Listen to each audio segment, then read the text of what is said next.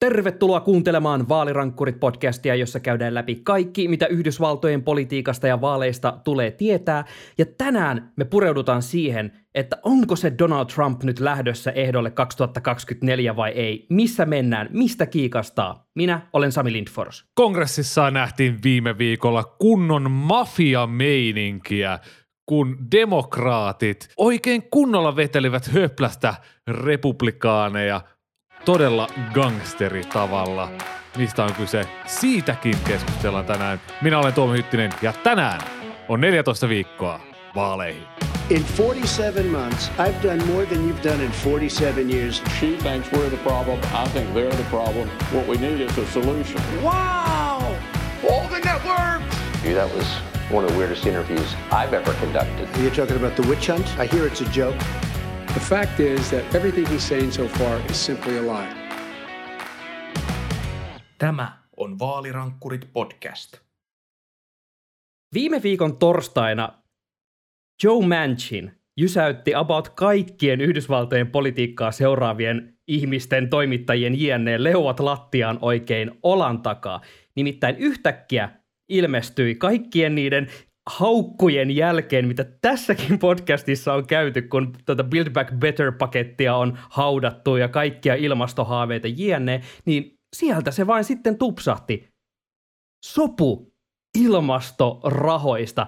Uh, t- nyt on pakko pureutua siihen, että et mikä on tämän yllätyskäänteen taustalla. Tuoma, lähdetään puimaan ihan alusta, että uh, niin kuin sä mainitsitte tuossa introssakin, että nyt pistettiin höplästä republikaaneja, mutta niin pistettiin myös omia ihan samalla mittaa. Mitä lähti tapahtumaan viime torstaina? Joo, siis tässähän on tosiaan taustalla tämä kunnon Via Dolorosa siitä, että vuosi väännettiin siitä Joe Bidenin vaalilupauksista, että pistetään Juman kautta Yhdysvallat kokonaan uusiksi tämmöisellä 4400 miljardin tämmöisellä isolla paketilla – joka sitten pieneni siihen kahteen tuhanteen miljardia ja 1800 miljardia. Se haudattiin silloin jouluna ja sen jälkeen Chuck Schumer ja Joe Manchin on ollut silleen, että no neuvotellaan jostain kaikki on silleen, fuck it, joo, neuvotellaan vaan, niin kuin ei sieltä ole tulossa yhtään mitään. Ja tämä lopulta nämä, niin kuin, nämä pseudoneuvottelut, miksi niitä, niitä luultiin, niin meni niin kuin siihen pisteeseen, että viime viikolla demokraat ja republikaanit öö, neuvotteli sovun tämmöistä niin kuin chips-paketista, eli semmoinen, oliko se kymmeniä vai satoja miljardeja dollareita tämmöiseen puolijohteita valmistaviin tehtaisiin, joilla Yhdysvallat pyrkii eroon taas Kiinan riippuvuudesta, eli pystytään tekemään sitten mikrosiruja ihan Yhdysvalloissa, eikä tarvitse niin olla riippuvainen tästä Kiinan kaupasta. Niin äh, tämä vedettiin läpi sillä ehdolla, että demokraatit ei todellakaan saa mitään aikaan niin kuin näistä, näistä rahoituksista. Et, et Zoomer ja Manchin, niin kuin, vaikka ne on kuinka paljon neuvotellut, että sillä ei niin kuin, tule saada mitään läpi. Ja tämä oli ehto tälle miljardisatsaukselle, mikä sitten meni viime viikolla torstaina vain hetki ennen tätä ilmoitusta läpi senaatista.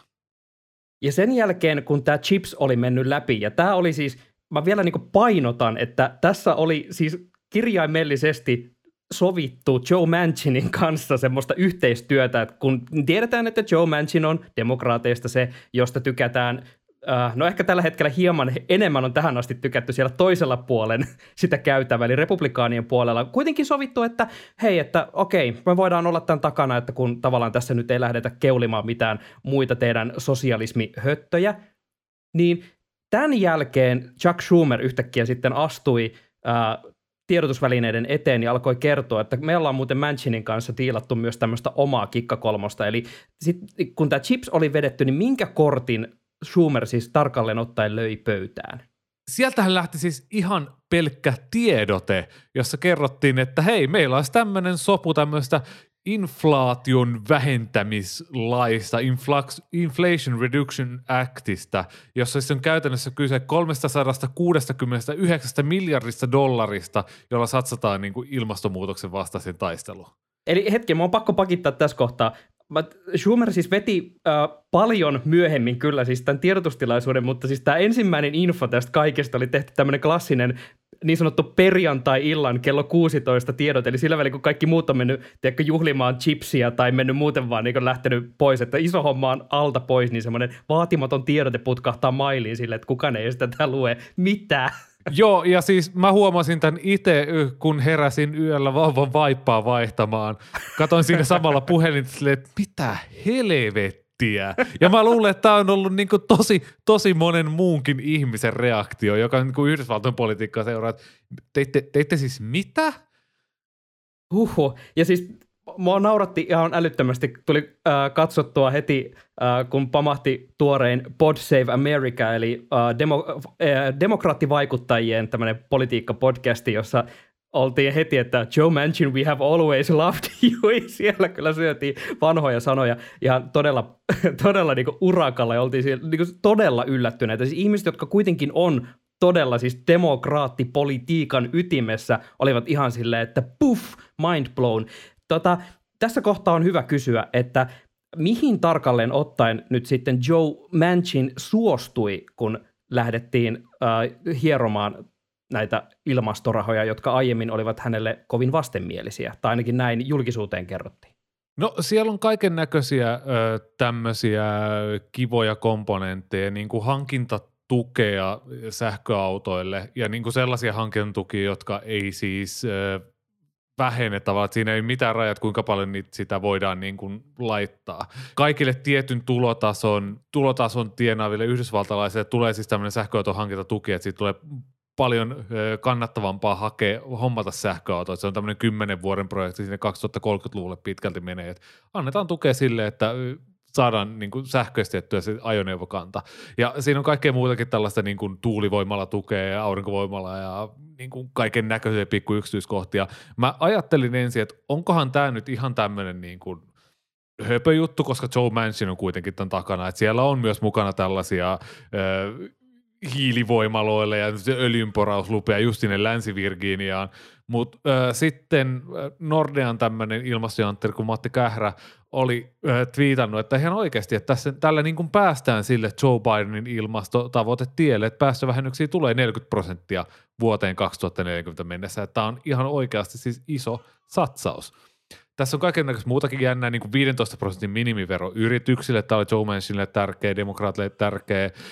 Totta kai Manchinille on tärkeää, että tämä vähentää budjettialijäämää, että niin kuin okei, me ei vielä tiedetä, että pitääkö tämä paikkansa se kongressin se laskentatoimisto, joka sen arvion lopulta tekee, niin ei ole saanut sitä työtään loppuun, mutta nyt niin kuin näyttää siltä, että niin kuin vähentäisi liittovaltion budjettialijäämää. Sitten se, mikä on siinä tärkeää, tiettyjen reseptilääkkeiden hintoja neuvotellaan uusiksi, ne maksaisi vähemmän amerikkalaisille sitä Medicare-ohjelman kautta. Tämä on, tämä on tosi iso, tosi tärkeä asia, mikä näkyy niin kuin välittömästi semmoisessa vähävaraisten amerikkalaisten elämässä.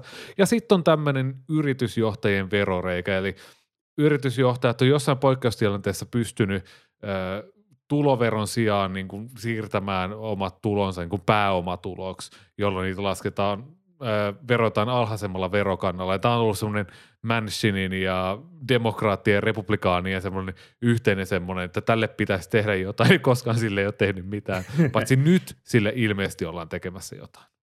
Ja tässä kohtaa jo, jos ö, hyvä kuulija huomasit, niin tässä alettiin puhua jo monista muista asioista kuin pelkästään isoista ilmastorahoista, niin nyt me tullaan siihen varsinaiseen kupruun. Eli kun oli tehty diili republikaanien kanssa chipsistä, että se ei jää sinne filibusterin uumeniin, vaan tota, se niin menee ihan siitä tosta noin vain, kun kaikki haluavat, että Yhdysvallat ensin, niin on ilmeisesti nyt se jekku on siinä, että nyt nämä rahat, kun puhutaan näistä ilmastorahoista ja sitten kaikkea tätä muutakin, niin nämä saadaan nyt ilman tätä minkäänlaista filibuster-ongelmaa ajettua läpi ja republikaanit jää nuolemaan näppejään. Mistä tässä on kyse? Joo, siis tämä on tämä vanha kunnon budjetin sovitteluprosessi, eli englanniksi budget reconciliation process, jossa niin kun demokraatit pystyy niillä omilla 50 äänellä. He tarvii tosiaan kaikki 50 senaattoria ja Kamala Harrisinkin sinne lyömään nuijaa pöytään, että he voi saada tämän läpi. Siinä on kaiken näköisiä tiettyjä niin kuin niin sanottu bird rule, jonka mukaan näitä saa näitä rahoja käyttää vaan niin kuin tuloihin ja menoihin, että niillä ei saa mitään uusia velvoitteita yrityksille antaa tai muuten se rikkoo jotain senaatin omia sääntöjä. Sitten tässä tulee tämä kongressin budjettipäällikkö, eli tämä joku Congress Parliamentarian, joka taas arvioi, että... Tämä mystinen hahmo. Just, joka täyttääkö tämä tämän bird rulin vai ei. Ja sitten siihen liittyy niitä kaiken näköisiä hauskoja prosessijuttuja, niin kuin se, että kaikki senaattorit saa ehdottaa kaikenlaisia lisäyksiä sinne ja sitten senaatti istuu siellä monta päivää niin kuin keskustelemassa siinä ja yrittää niin kuin jallittaa toisiaan ja ö, yrittää olla lyömättä niitä läpi. Esimerkiksi silloin, kun ö, demokraatit sai tässä sovitteluprosessissa läpi noita koronarahoja, niin silloinhan republikaanit esimerkiksi esitteli tämmöisen 725-sivuisen ehdotuksen, joka sitten näiden hallintohenkilöiden oli ensin pakko lukea läpi, jotta se voitiin vaan sitten myöhemmin hylätä. Et siellä on kaikkea tämmöistä jekuttelumeininkiä käynnissä, mutta tosiaan tässä saattaa olla sitten se, että riittääkö aika tähän näin, että tämä sovitteluprosessi on – aika pitkän puoleinen.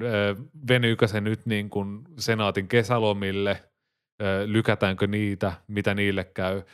Kaikki tämmöisiä aikataulujuttuja tässä. Ja totta kai myös se, että niin kuin, riittääkö äänet. Palataan vielä nuihin kohta, mutta on tässä kohtaa pakko mehustella tätä peliliikettä, eli jos niin nyt lähtee tiivistämään, eli tämä alkuperäinen se iso chips-paketti, jolla tuetaan – sitä teknologiateollisuutta. Yhdysvalloissa saadaan läpi sillä, että luvataan, että hei, me ei niin tehdä nyt tässä mitään muita kommervenkkejä, ja sitten heitetään just sieltä Uh, vähän tiskin alta pöytään, että no oli mulla vielä tämmöinen kortti, että ollaankin sovittu siitä, että hei me lyödään tämmöisiä ilmastorahoja muuten, mitä te republikaanit normaalisti vastustaisitte, niin me nyt ollaankin lyömässä ne just tähän budjettisopupakettiin, jolloin meidän ei tarvitse pelätä sitä, että te rupeatte filipasteroimaan kaikkia, Mitch McConnell huutaa ja suuttuu, aivan siis niin uskomaton vääntö, kun ajatellaan, että demokraatit on ollut semmoisessa ihan älyttömässä saunasolmussa tyyli itsensä kanssa tässä koko tämän Bidenin kauden ajan, niin tätä kuvattiin Pod Save Amerikassa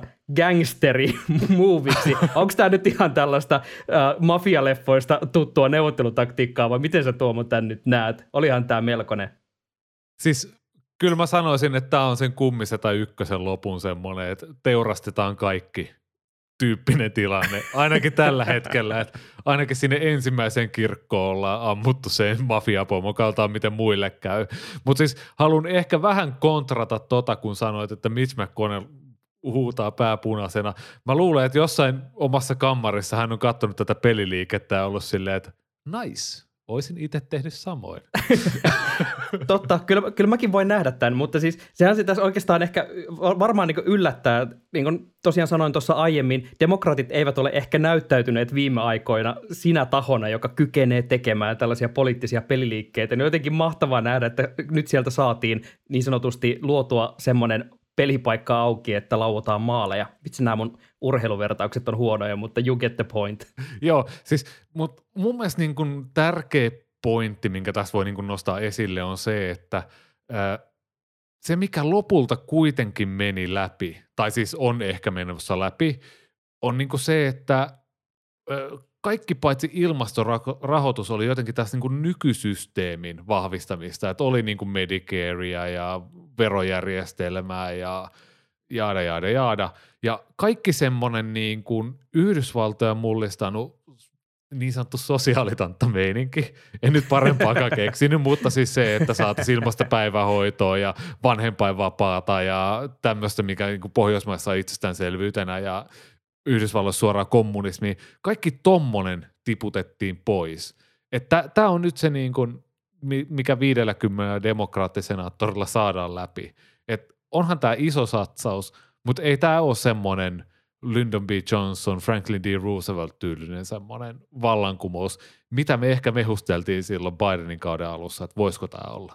Niin, no toisaalta Bidenin kauden alussa tämä oli vielä – tota, ne oli niitä lukuja, kun me jouduttiin oikaisemaan, että oliko se nyt triljoonia vai biljoonia, että niin puhuttiin nyt monesta tuhannesta miljardista, ja sitten tota, nyt ollaan kuitenkin tultu, no tai ehkä lainausmerkeissä vain se 300, noin 70 miljardia, joka on kuitenkin täytyy niin muistaa se mittakaava, että vaikka sitä rahaa on tullut pois, niin se on kuitenkin mittavampi kuin just esimerkiksi mitä vaikka Euroopan unioni satsaa ilmastotoimiin, että se on koko luokassaan edelleen aivan merkittävä. Niin ja se Obaman superkommunistinen ilmastolakipaketti, se olisi ollut vain jotain tyylin 100 miljardia tai jotain tämmöistä, niin onhan tämä nyt siis iso.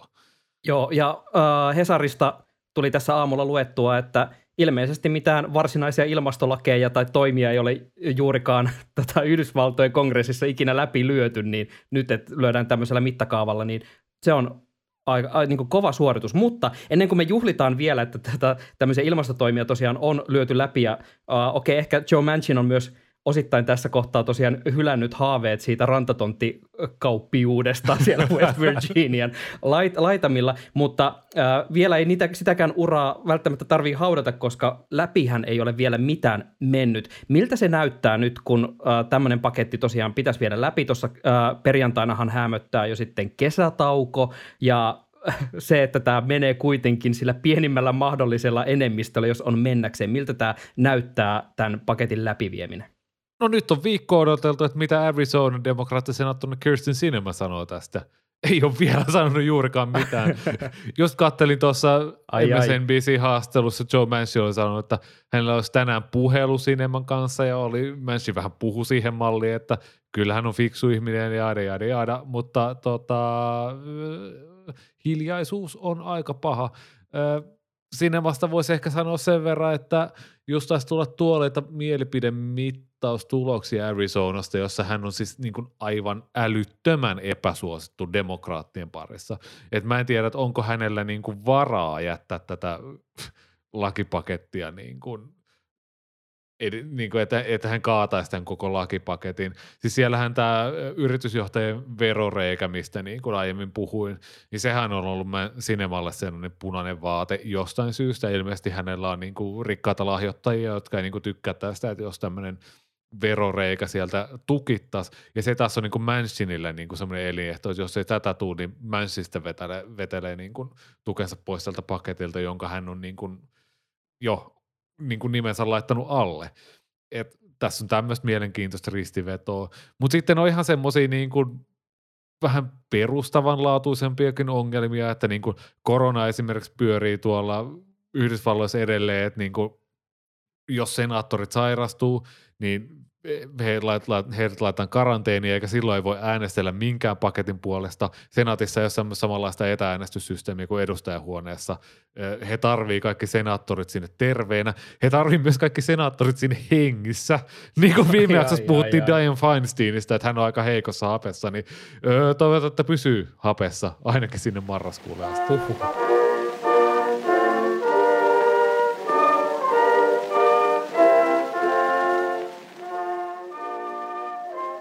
Muistan, kun me aloiteltiin jossain kohtaa vähän tota valmistautua kesälomille ja kesälaitumille, vaikka nyt siis podcastaamisesta ei sinänsä mitään äh, lomaa olla pidetty, mutta siinä alkoi olla vähän semmoista, että voisikohan siitä Donald Trumpista kuulua vaikka esimerkiksi itsenäisyyspäivän aikoihin, eli 4. heinäkuuta, että lähtisikö ehdolle, mutta ei sieltä kuitenkaan ole vielä ilmoittautumista tullut. Ja mä ajattelin, että tähän kohtaan on hyvä pysähtyä ja katsoa, että mitä me tiedetään tällä hetkellä Donald Trumpin aikeista, koska kaikki, se on semmoinen julkinen salaisuus. Kaikki tietää, että ihan varmasti hän jossain kohtaa ilmoittaa, ja hän varmaan on jo itse tekemässä vaalikampanjaa, vaikka sitä virallisesti on tekemässä. Mutta miksi me emme ole kuulleet vielä sitä virallista I will run for president lausetta?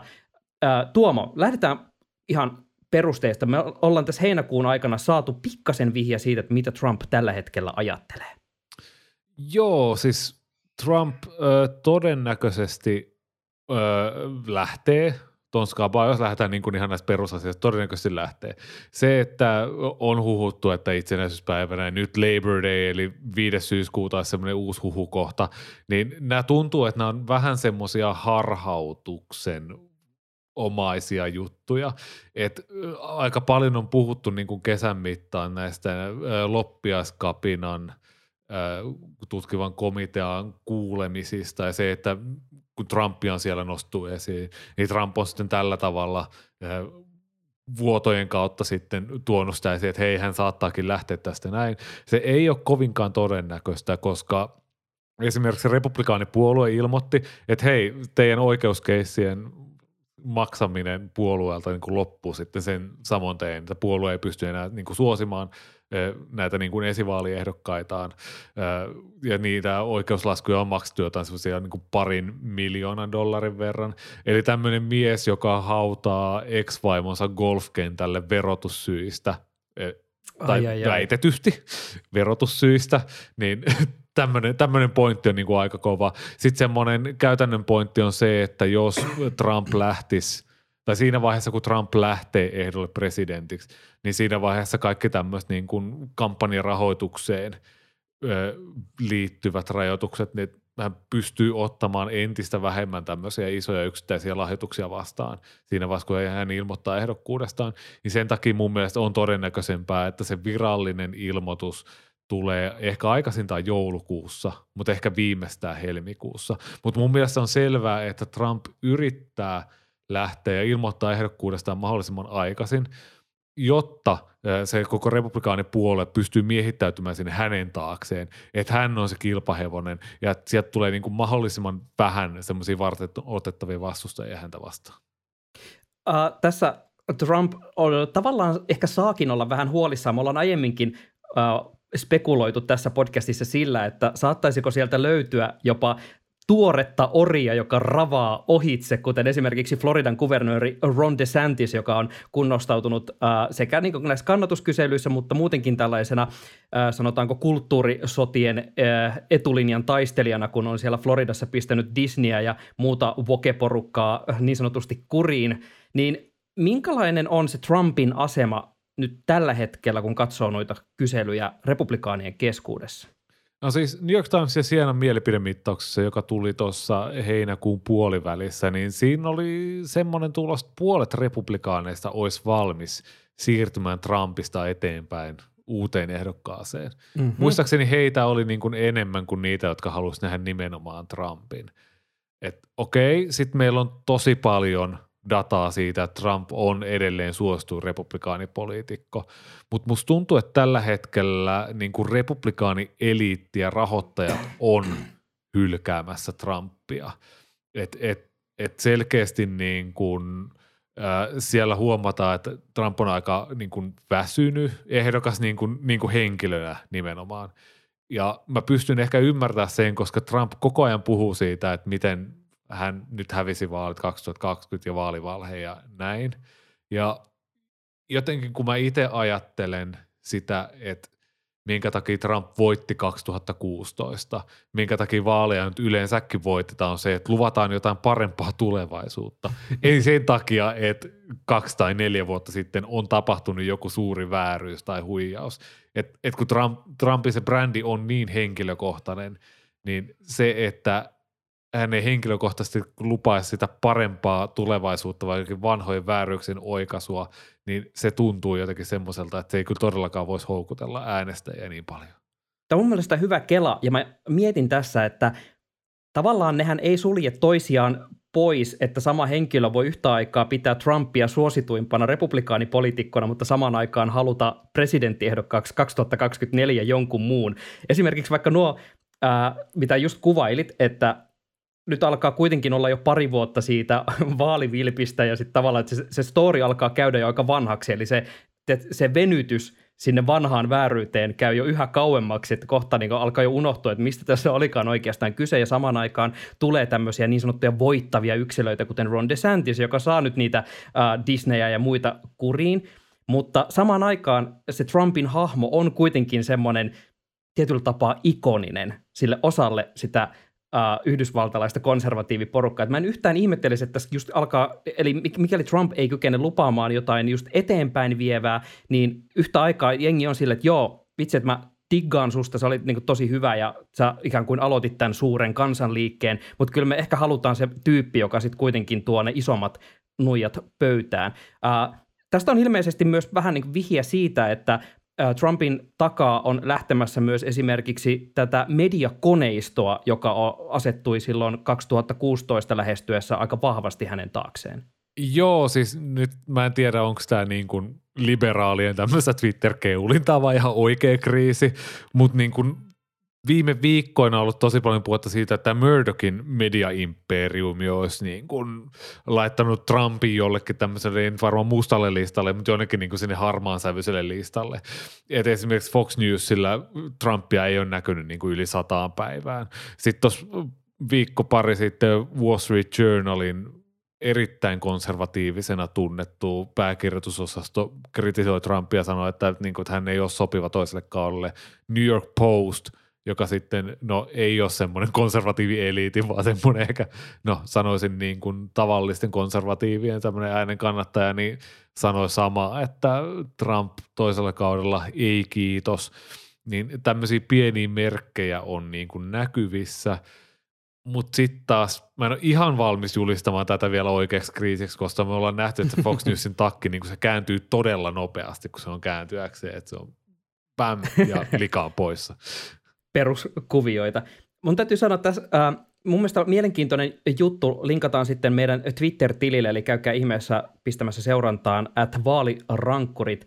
Äh, äh, siellä on esimerkiksi Olivia Nutsi, joka on mainittu tässä podcastissa aiemmin, sillä hän on tämä kuuluisa Rudy Giuliani kuiskaaja, äh, kirjoittanut paljon henkilöjuttuja ja tunnetusti viestitellyt hyvin paljon aina erilaisten oikeuskriisien aikana ja saanut hervottomia tekstiviestivastauksia Rudilta, mutta hän oli siis tehnyt tuossa heinäkuussa jutun. Hän oli haastatellut Donald Trumpia ja tota, musta siinä oli mielenkiintoista, kun Donald Trump siinä kehuu sitten tälle Olivia Nutsille siitä, että hän saa paljon enemmän rakkautta, kun hän sai niin kuin minään vuotena, kun hän oli presidentti. Ja sitten kun häneltä kysytään tässä jutussa, että No, kun Donald Trump sanoo tosiaan tälle toimittajalle, että sitten kun mä päätän lähteä ehdolle, ja sitten toimittaja on sillä, että, niin, että mit, mit, mitä sä tarkoitat tuolla, että sitten kun sä päätät, ja Donald Trump sanoo, että mielessäni olen sen päätöksen jo tehnyt, mutta milloin sanon sen julki, se jää vielä nähtäväksi. Mä olin ihan silleen, että ai vitsi, että tämä niinku, nyt tutisee niinku pikkuhiljaa. ja tota, tämä, se, mä oon niinku mietityttää vielä tämä, että kun tässä tavallaan on ikään kuin semmoinen tilanne, että sit vaikka olisi vaikka Fox Newsin ja muiden takinkääntö tällaista liberaali salajuonta tai muuta, mutta kun niin tuntuu, että se vähenee, semmoinen tietynlainen Trump energia, joka vetää, se magnetismi, joka siihen vetää puoleensa, niin miksi Donald Trump niin panttaisi tätä ehdolle lähtemistä? No siis mun mielestä Trumpin ehdottomasti kannattaisi pantata sitä ehdolle lähtemistä – et yksi semmoinen suosittu teoria siitä, että minkä takia ihan 2016 voitti ehdokkuuden, oli se, että kun republikaaneilla oli aivan järjettömän laaja se ehdokaskenttä. Olisiko siellä ollut niin kuin tyyliin 16 ehdokasta ja niin kuin ihan varten otettavia ehdokkaita. Että siellä oli niin kuin Jeb Bush, siellä oli Marco Rubio, siellä oli Rick Santorum, siellä oli Chris Christie. Öö, en muista, oliko Mitt Romney, toivottavasti ei – Siis kaiken näköisiä tyyppejä oli siellä ja Trump oli sitten semmoinen yksi, yksi jäbä, joka erottui sieltä kaikista muista. Että jos olisi ollut valittavina joko Jeb Bush tai Donald Trump, niin Trump ei olisi välttämättä pärjännyt. Se, että jos Trump lähtee aikaisin, niin okei, Ron DeSantis varmaan lähtee ehdolle. Hänellä on kuitenkin hyvät chanssit voittaa Trump ihan tälle head to head. Mutta sitten, että jos siellä olisi niin kuin Mike Pence – Mike Pompeo, Nikki Haley on aika epäsuorasti kertonut lähteä ehdolle. etelä Tim Scott laittoi kirjan julki, jossa oli, että hei by the way, tämä on 2024 vaalikirja, joka jouduttiin vetää takaisin. Ted Cruz todennäköisesti lähtee. Et jos ehdokaskenttä on laaja ja sitten sieltä niinku tulee semmoinen, että no kuka on se seuraava Trump ja sitten se alkuperäinen Trump lähtisi ehdolle, niin se olisi niin kuin Trumpin kannalta se paras, että nyt tulee niin kuin selkeä, että tässä on the original gangster tulisi niin sanotusti takaisin kehi. Eli toisin sanoen kannattaa ehkä jopa antaa sen pölyn laskeutua, jotta saadaan nostalgia-arvo ladattua tappiin ja pomautettua, että nyt se Digimon jatkuu jälleen kerran.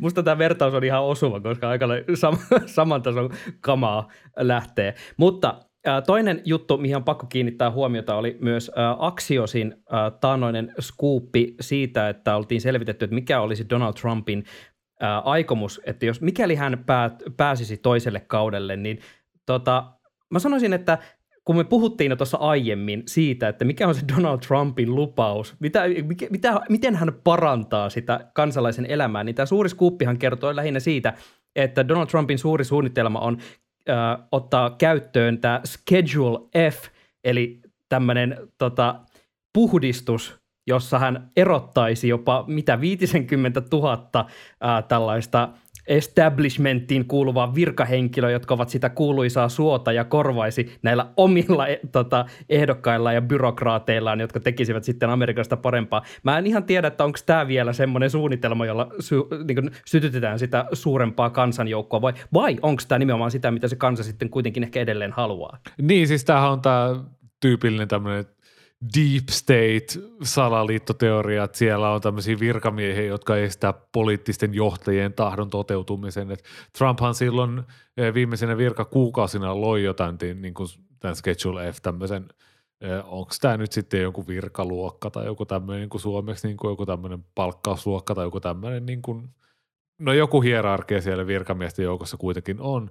Ja sitten Trump pystyy niin kuin 50 000 tyyppiä laittaa pihalle ja korvaamaan sitten siellä omilla marioneteillaan. Ää, no siis varmasti nyt kun tiedetään, että Trumpin voitto on mahdollinen, niin tämmöisiä suunnitelmia voidaan tehdä. Mä en ihan varma, että uskonko mä siihen kykyyn, että jos sieltä 50 000 tyyppiä laittaisi niin pois, että se sitten korvattaisi 50 tuhannella tyypillä, jotka pystyis ja osais ja ymmärtäisi tehdä jotain. että sieltä tulisi tämmöinen uusi deep state. Ihan tähän usko, mutta siis en tiedä Sami huomasiko, mutta Axialsin tuoreen skuuppihan oli se, että Schedule F-suunnitelma, niin e, myös muut mahdolliset republikaanipresidenttiehdokkaat leikittelee tällä ajatuksella, että hei, mehän voitaisiin tehdä tämmöinen systeemi. Kyllä, siellä Ted Cruz muun muassa oli ilmoittanut, että hei, tämmöinen, mä kyllä inhoon tätä syvää suota, että voisin mäkin sen puhdistaa, että onko tämä nyt, tämä on se presidentillinen puhe tällä hetkellä 2022. Joo, mutta Ted Cruz kuivaamassa suota jostain hirviöistä. Kuulostaa oksymoronilta. Tämä taitaa olla se suurin suohirviö.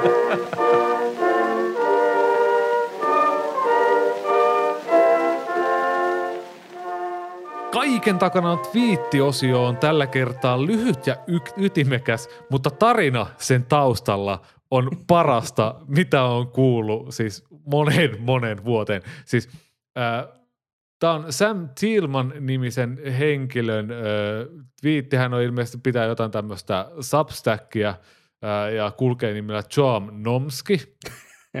ja hänen tämän viikon twiittinsä on vain fucking incredible.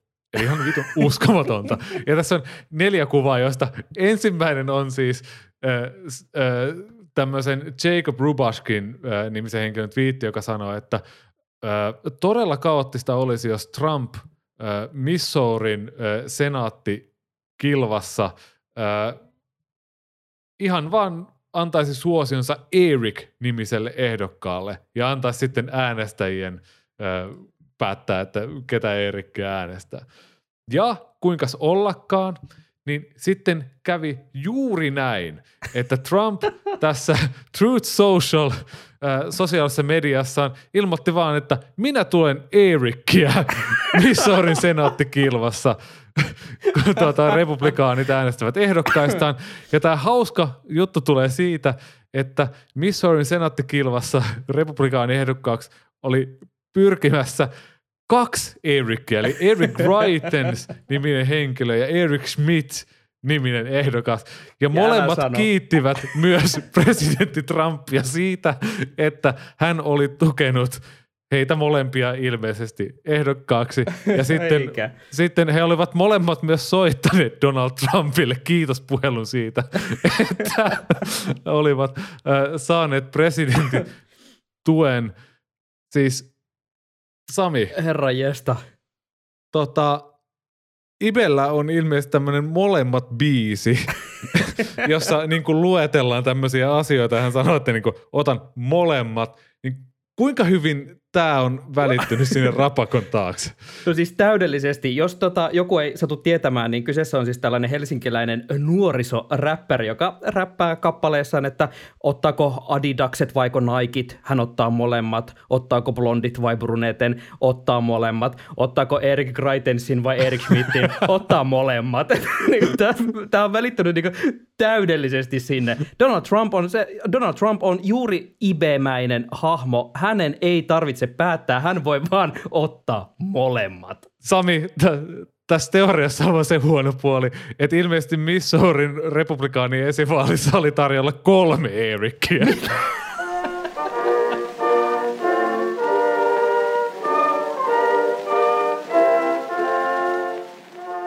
Kiitos, että kuuntelet Vaalirankkorit podcastia ja mikäli kaikki nämä kummalliset tota, twiittailut ja truuttaukset äh, aiheuttavat äh, pohdintoja, niin äh, vertaistukea on tarjolla Twitterissä. Sieltä löydät meidät at vaalirankkurit, at Tuomohytti ja at Sami Lindfors.